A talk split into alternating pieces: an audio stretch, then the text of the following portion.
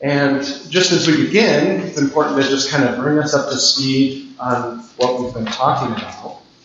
You can see from the series title on the front of your order of service that Romans is Paul unpacking the good news of God's grace. God's grace that has broken into a world that has been shattered by sin, the sin of our father Adam. But God has broken into that fallen world and dealt perfectly with our sin through justification. Through the work of Jesus, we can be declared righteous and no longer sin's penalty against us. But Paul says that this great news of God's grace is about more than just the forgiveness of sins. God is also at work in us, restoring what has been lost in the fall. He is setting us free from the power of sin that we experienced when we were in Adam. And he's now transforming us inwardly so that we can be people who live more and more how we were made to live. And that renewal really becomes Paul's focus as we move into chapter 12. We think of those words that many of us may know from chapter 12, verses 1 and 2, where Paul speaks about how God's purpose for us is that we could, regardless of where we are or what we are doing, live as living sacrifices, worshipful sacrifices to God himself. And that the transformation that God is doing in us inwardly through the renewal of our minds, especially as we heard in our prayer from Hank this morning, as we hear God's word, he uses it to change our ways of thinking so that we are transformed inwardly into people who more and more resemble the Lord Jesus. And the last Sunday before Advent, the final Sunday in November, we looked at 21 imperatives that Paul gives, 21 commands, 21 tweets about the Christian life, basically, as Paul's just sending those things out. And in that, it's an extensive list, but we could summarize it just as saying, God is working in us to change us into people who show genuine love from the inside, from the heart. He's changing us into people who live according to authentic virtue, where we actually love what is good and we hate what is evil. And he's making us into people who then serve God with heartfelt service, longing to live lives that are pleasing to him. And those commands continue into our passage today. But it takes a bit of a turn where Paul focuses really on a few specific questions that we find as we live the Christian life. And basically it's this: what does this transformed Christ-like life look like in a world where evil is everywhere? What does it look like when people do evil to us? What does it look like when people treat us as enemies? Now I want to say as we begin that this passage is going to be convicting for all of us. I don't know how, as I read it in just a few moments, or as you heard Jesus' words in Luke chapter 6, it doesn't just slap us in the face with the high calling of what God asks of his people. And so all of us will be convicted and challenged as we look at this. But while that's true for all of us, for some of us it may be especially hard to hear. Because for some of us, it brings up a lot of questions about your unique experiences that you're going through with people who treat you as an enemy, with people who are doing harm to you, with people who are doing evil against you. And I just want to start by saying that while everything in this passage that we're going to talk about is good and right and true from God's word, it's also important to understand that it is not all that the Bible has to say about anyone's situation. And it's not all that the Bible has to say about your particular situation, especially when it comes to wisely responding to those who have harmed us. And so if it sounds impossible as we unpack this, or if it raises all kinds of questions for you, I just want to invite you from the outset to hang with it if you're able, and then please come talk to me. Talk to one of the leaders. We have other people in the church who would love to talk with you about how this looks and works itself out in your particular situation. But with that said, I want to read our passage, and then we'll walk through it together as God's people. So our passage this morning is Romans 12, verses 17 to 21. If you haven't turned there already, you can find it in the Pew Bible on page 948. It's also printed in your order of service on page 9. But it says this. This is God's word. Repay no one evil for evil, but give thought to do what is honorable in the sight of all. If possible, so far as it depends on you, live peaceably with all. Beloved, never avenge yourselves, but leave it to the wrath of God. For it is written, vengeance is mine, I will repay, says the Lord. To the contrary, if your enemy is hungry, feed him. If he is thirsty, give him something to drink. For by so doing, you will heap burning coals on his head. Do not be overcome by evil, but overcome evil with good.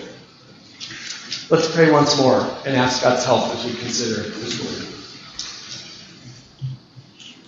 Our Father in heaven, we ask that this morning, as we pause to consider your word, as it's preached to us, that you would give us a glimpse of yourself, that you would help us to better understand who you are, what your heart is, especially in regards to justice, and what your promises are for us as your people. We pray that as your word is preached, you would show us the living word, the Lord Jesus, and your love to us in him. It's in his name we pray. Amen. Well, we'll look at this passage this morning in three relatively simple points, I think. First of all, we're going to consider what we're not to do. Second, we'll consider what we're to do instead. And then third, we'll see why we can do it. So what we're not to do, what we're supposed to do instead, and then why we can even do this, according to what God says. So first of all, let's consider what this section says about what we're not to do. If you have your Bibles open, you'll notice that back in chapter 12, verse 14, Paul had already brought up these ideas a little bit. He said that we're not to curse those who persecute us. We're not to seek their injury. We're not to seek their harm. Now, as he resumes in verses 17 to 21, he continues with more examples of ways that this takes place. And so in verse 17, he says this, repay no one evil for evil. And then we also see in verse 19, he adds, beloved, never avenge yourselves. So those are the prohibitions that we see there. And it calls us to ask, what is it that Paul is forbidding? Well, first of all, Paul is not saying that evil should not be repaid. Notice that God himself says he will repay evil. So repaying evil is not in and of itself a wrong thing. He's also not saying that vengeance shouldn't take place. The term vengeance or avenging literally just means to return injury for injury, to return harm for harm. It's a way of speaking about justice. And in our text, God himself says that he will take vengeance. Vengeance is mine, he says. And so vengeance in and of itself, repaying evil, is not something that's wrong or sinful to do. It's good and right to pursue justice for wrongs that have been done. That's part of our ethic as Christians. It's part of what all of Scripture is calling us to do. And we see, and we'll talk more about this next week, God even authorizes certain institutions like the state to assist in that pursuit of justice in this world, as imperfect even as that may be. And one of the things that we see as Christians especially is that God calls us to seek justice and that things are done rightly for those who can't seek it for themselves, and to those for whom justice is usually expressed unjustly. And so all of this pursuit of justice is good and right for us as believers, but yet Paul is prohibiting something. And what is that? The problem that Paul is addressing here is how we pursue justice and where we draw the line of our pursuit of justice, isn't it? Avenging ourselves, which is what he talks about, means more than just seeking justice. It means retaliating for an injury against us. And notice that the command is not to avenge ourselves. Often when we seek justice for ourselves, it can slip into seeking of revenge. Often when harm and injury has been done to us, there's something that wells up inside of us that tends to cloud our sense of justice. The malice and bitterness that can so easily creep in. And so what happens sometimes when we are seeking justice for ourselves is that seeking justice becomes seeking revenge, repaying that evil plus a bit more so you can feel what I have felt. Making sure that evil is paid for shifts into repaying evil with evil and doing wrong to another person in the name of justice. This impulse towards revenge, it's something that goes really deep. It's actually something that we find very entertaining as people. It resonates powerfully with us. Maybe this afternoon you could think of how many stories or movies you know that are centered upon revenge. And how many movies do you know and love that are centered upon revenge that you love to watch, right? And I'm not saying that's wrong. Just see that it's not the whole story. The Count of Monte Cristo. But think Gladiator, Man on Fire, The Equalizer, even Princess Bride with Inigo Montoya. You killed my father, right? Prepare to die. That's seeking revenge. That's acting as an avenger in that sense for personal injury. Part of why these stories resonate with us so deeply is because there's something good and right about them. As those who were created in God's image, we say yes to evil being dealt with, for wrongs being repaid. But there's a part of it that goes rogue sometimes in us, doesn't it? And it's that part that says, I want you to suffer. Now, if we're honest, that line is actually hard to discern, isn't it? Even when we're adjudicating justice for another person, even when we're acting on behalf of another and we see how they've been harmed, it can be hard for us to know, when is this slipping into more than just justice? But that line is even harder to draw for ourselves, isn't it?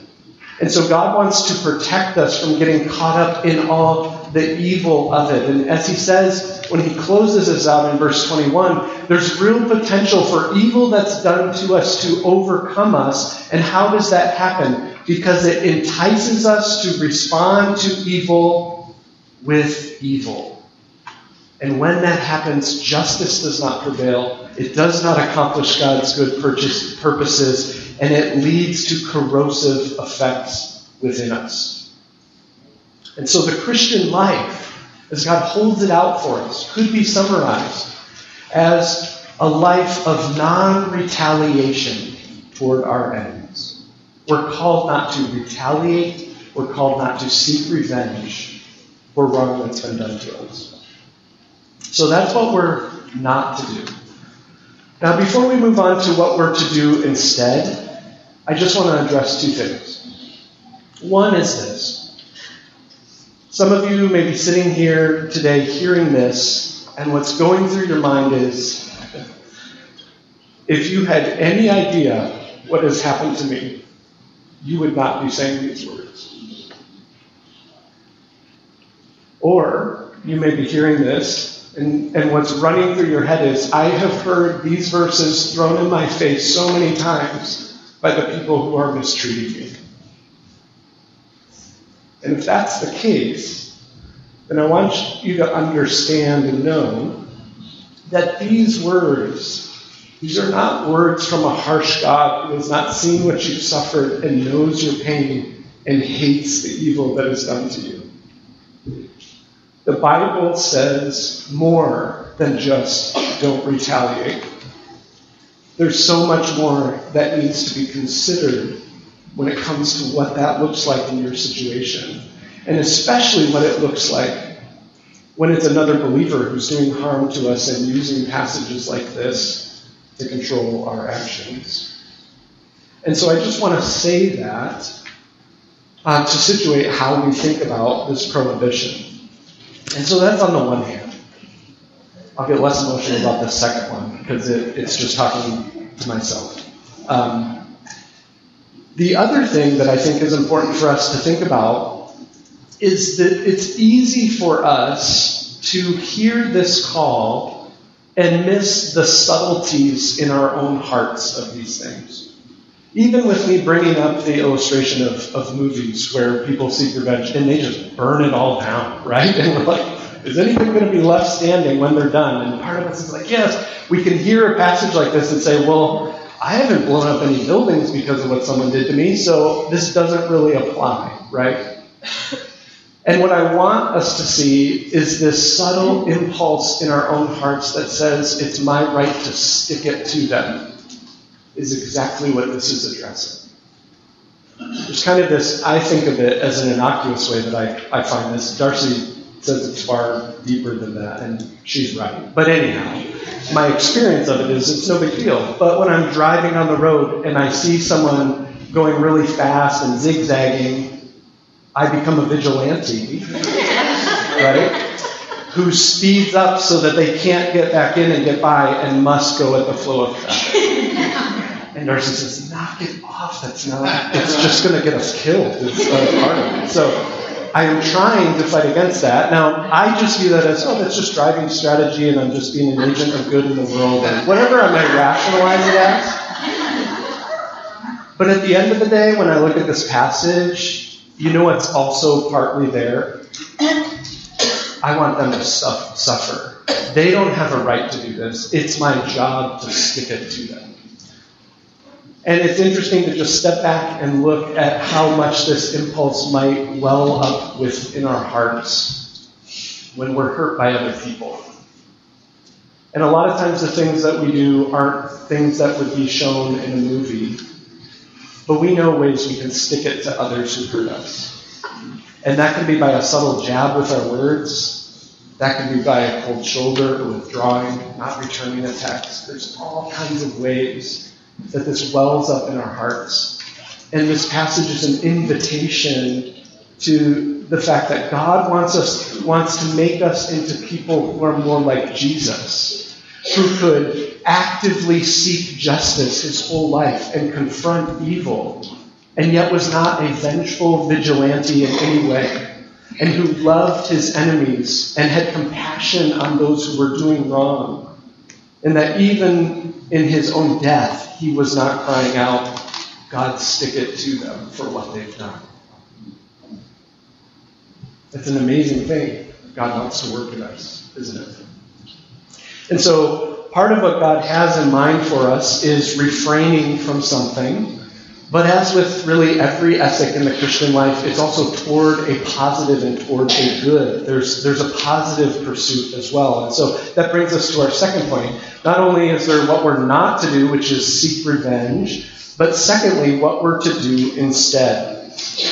And I just want us to look at this passage a little. If we think back to verse 14, it says, don't curse those who persecute you, but what? But bless them. There's a corresponding good. Seek the good from God for them. Verse 17, you can see the negative. Don't repay evil for evil.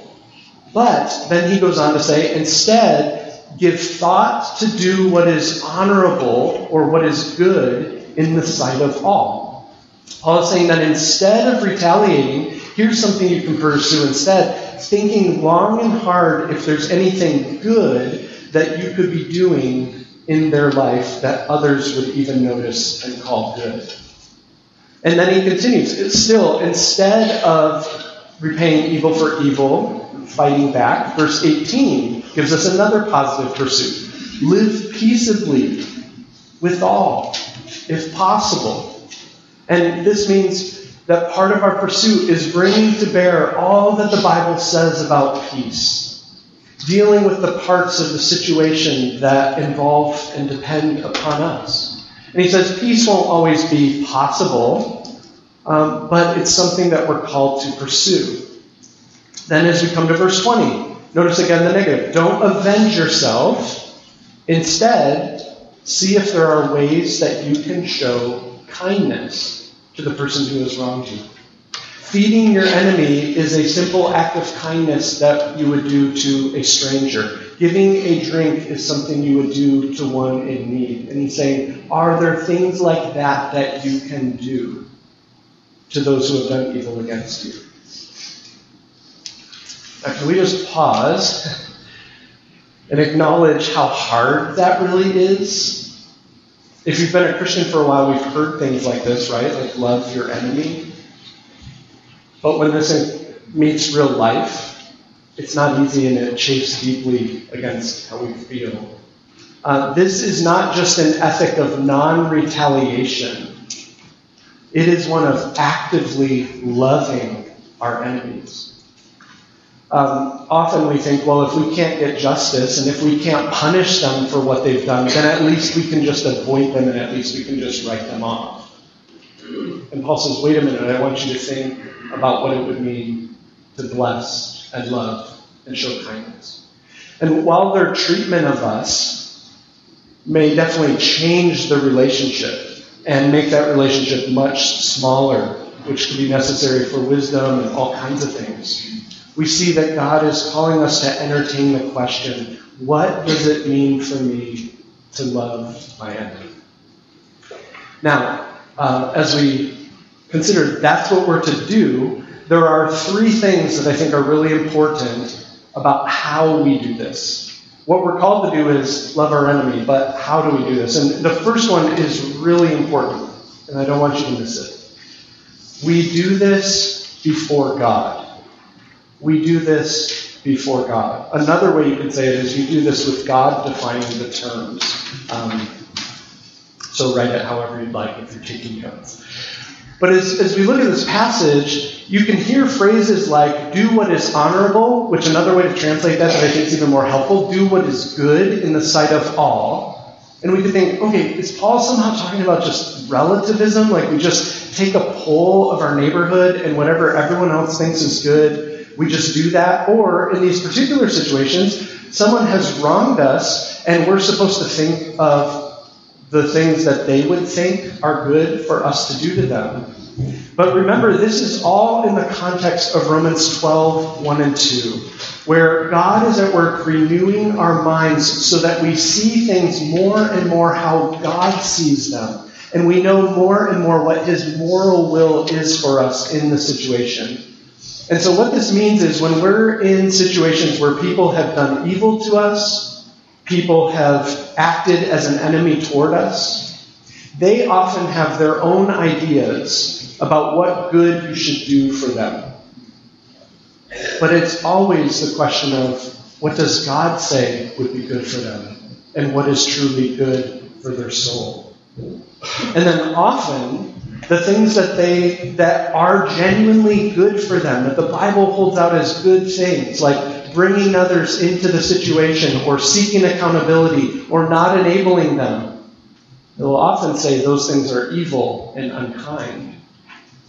And so that's why we have to do this before God, as God defines what good is and as God defines what evil is. When it says do good to them and don't do evil and seek peace, it's what God calls good and refraining from what he calls evil and seeking what he calls genuine peace.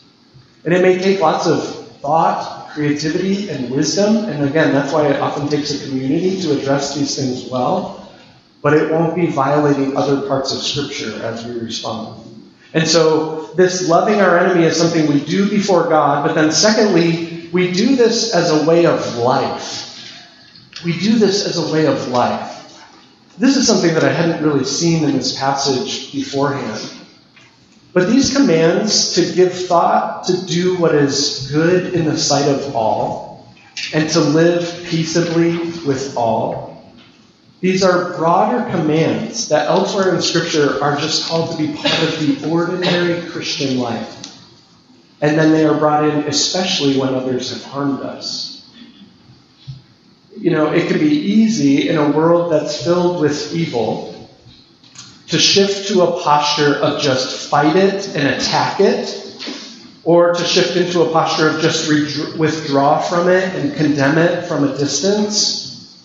But what this and other passages in Timothy and in Titus in particular are showing us is part of a mature Christian life involves us taking time to give serious thought to things that you can do that are good and right, that your neighbors around you would also say are good and right. That's an interesting thing to think about.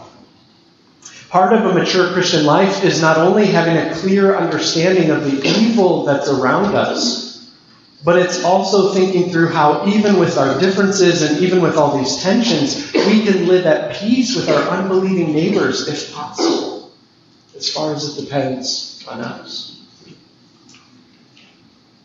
You know, we just went through holiday season, and that's often a time of bringing people into our lives who may think differently than us, whether it's family or friends or parties. And I don't know if you've had the experience, but as we're talking to someone else who views things differently, what can primarily be running through our mind is, wrong, disagree. How do I condemn, make sure they know that's wrong? Discerning those things is good. It's part of being renewed in the image of God. That's helpful. But what I was thinking about this week was this. So holidays are coming again in another year.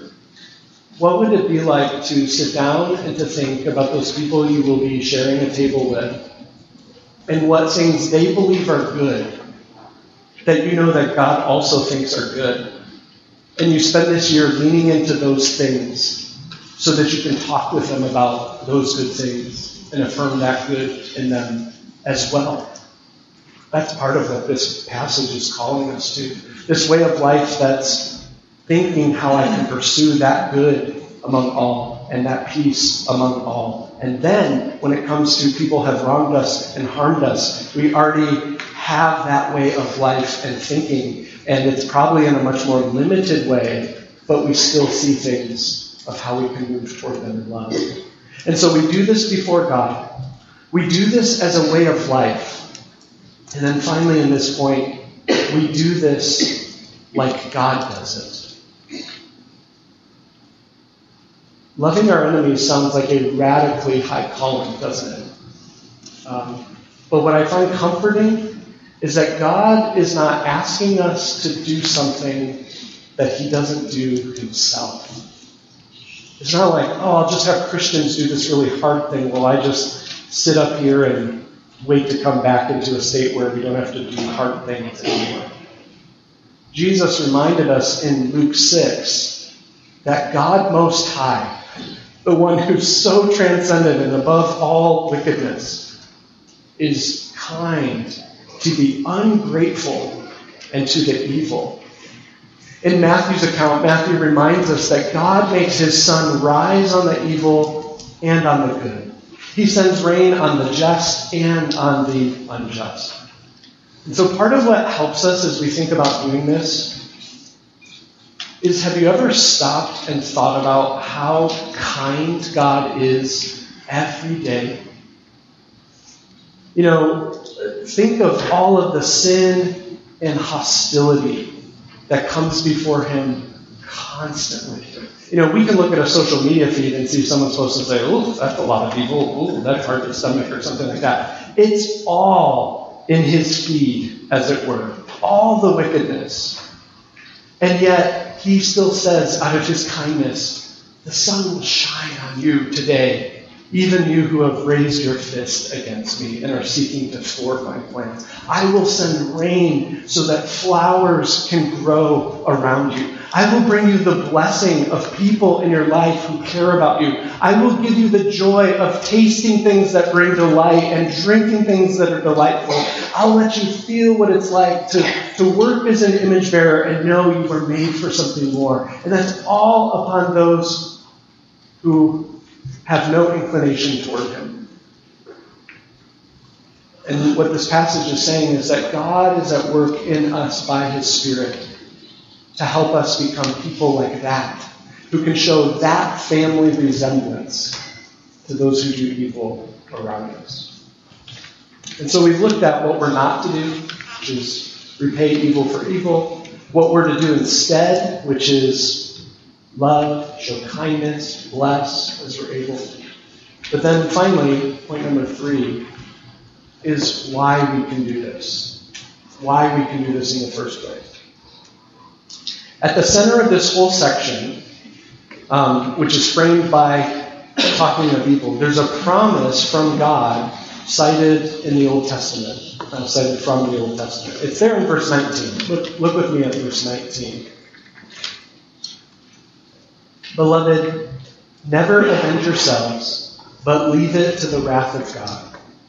For it is written, vengeance is mine, I will repay, says the Lord. I find it fascinating what Paul brings to us from God's word. It says, here's what you need to remember in a world filled with evil. And notice how it starts. Beloved. People loved by God, and that love is unshakable, Romans 8 told us. It can never be taken away. But beloved ones, in an evil world, there's something that you can actively do in the face of so many things we have no control over. You can leave space for. You can allow a place for God's wrath. And the wrath that he is speaking of there is his end-time final judgment. It's really what he's talking about. It's shorthand for that. Leaving room for God making all things right, which involves both bringing salvation and bringing judgment. And so... the call there is to choose to make space in our actions and responses to evil for God's wrath. And what he's saying here is that does two things. First, God's perfect justice, God's wrath, it helps us endure injustice. It helps us endure injustice.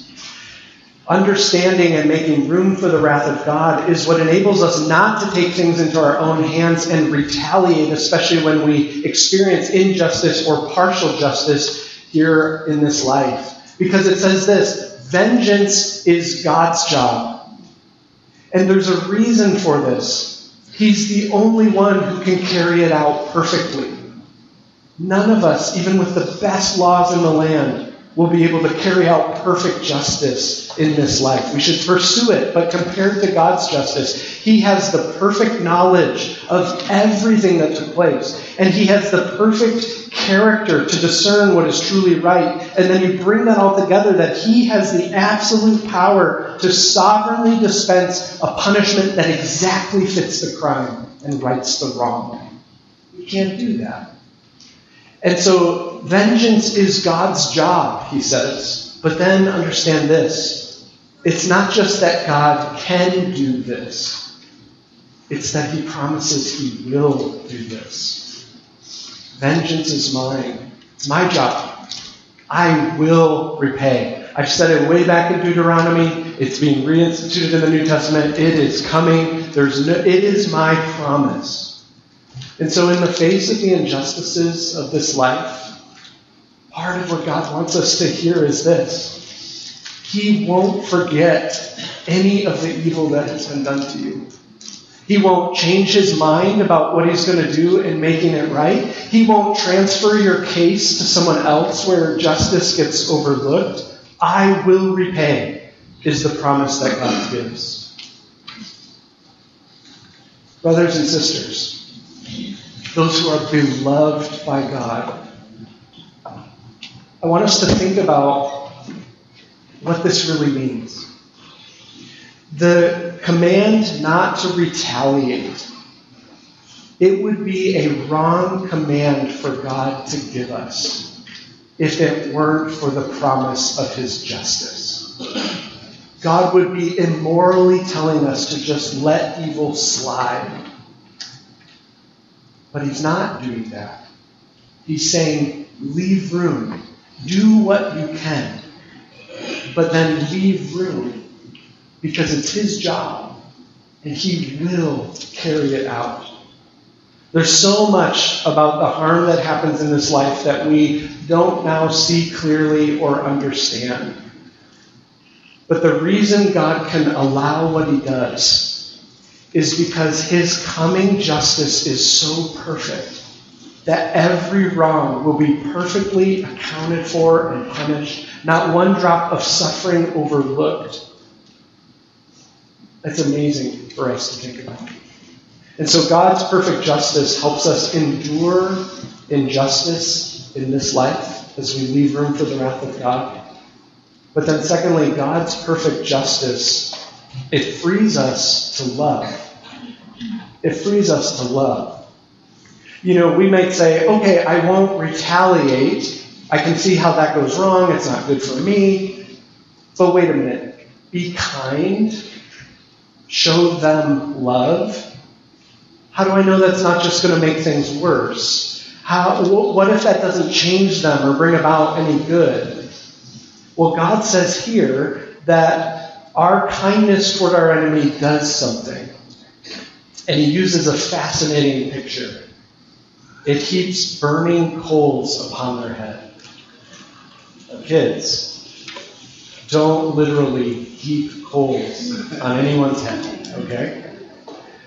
It's an image, and it's an image that, to be honest, is a little hard for us to understand. There's lots of discussion about exactly what it means, and I'm not going to go into all that. I just want to summarize for you what I think is the most helpful way to think about it. In the Old Testament, burning coals were a sign of God's judgment, and so that's kind of the language Paul's probably most likely picking up on. And I think what he is saying here is that you can do your acts of kindness and love to your enemy. Because at the end of the day, God is going to use that love and kindness to do one of two things. One is they might feel the sting, they might feel the burn of the goodness you're doing to them, and it causes them to shake off those coals and turn and repent. That's the invitation that God gives through our good and loving actions.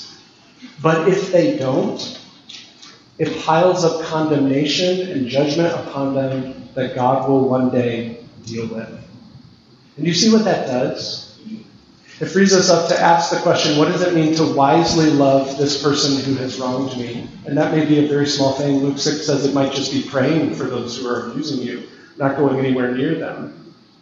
But in doing those things, I can know and trust that if I'm seeking to do that before God, he will use that act of goodness, either toward salvation or judgment, as part of his overall purposes.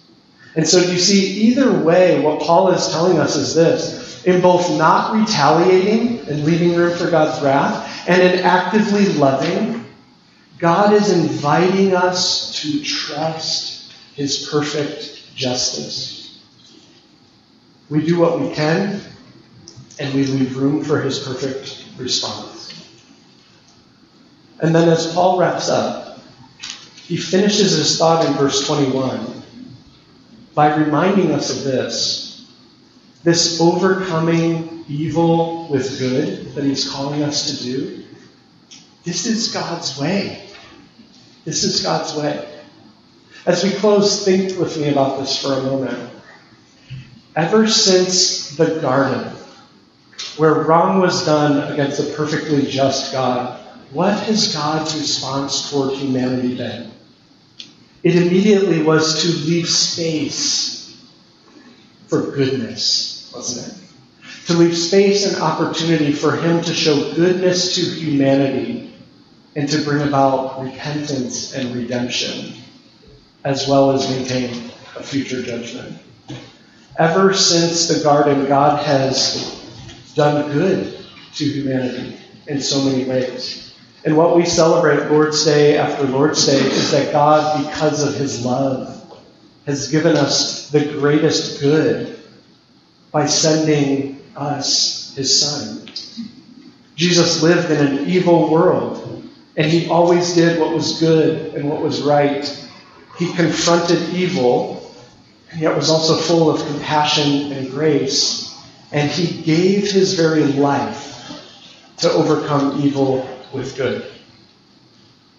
In his death on the cross, he paid the price for every evil deed that we have done, the ways that we have hurt and been an enemy toward others, and then the ways that we have failed to love them as God has loved us. Jesus bore the curse that we rightly deserved because of our evil, so that we could receive the eternal blessings of the reward that he earned. And what the cross clearly shows us then is our God is an enemy-loving God, isn't he? How have you responded to God's enemy love?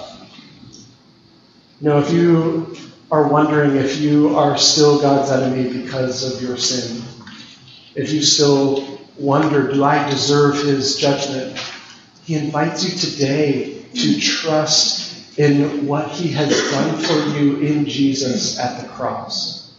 And simply by believing that that was done for you while you were still God's enemy, you receive the blessing of eternal life as his beloved child.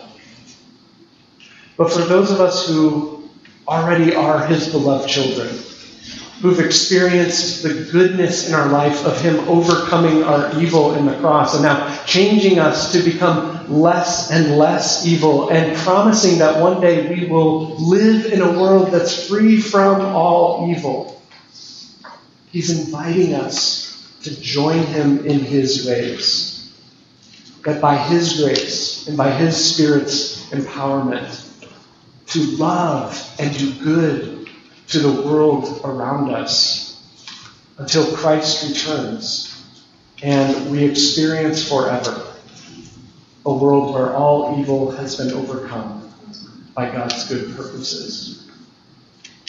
Let's pray that he would help us in this. Our Father in heaven, your word calls us to some very high things. But what's so amazing about you as our God is you only ask us to do things that not only you yourself do, but that you've promised to empower us to do by your Spirit. And so encourage us and strengthen us with this wonderful vision of who you are making us to be. Give wisdom to us in our particular situations and pains. And help us as your people to grow in wisdom and love, while we live in an evil world, until one day you make all things right. We ask this in Jesus' name. Amen.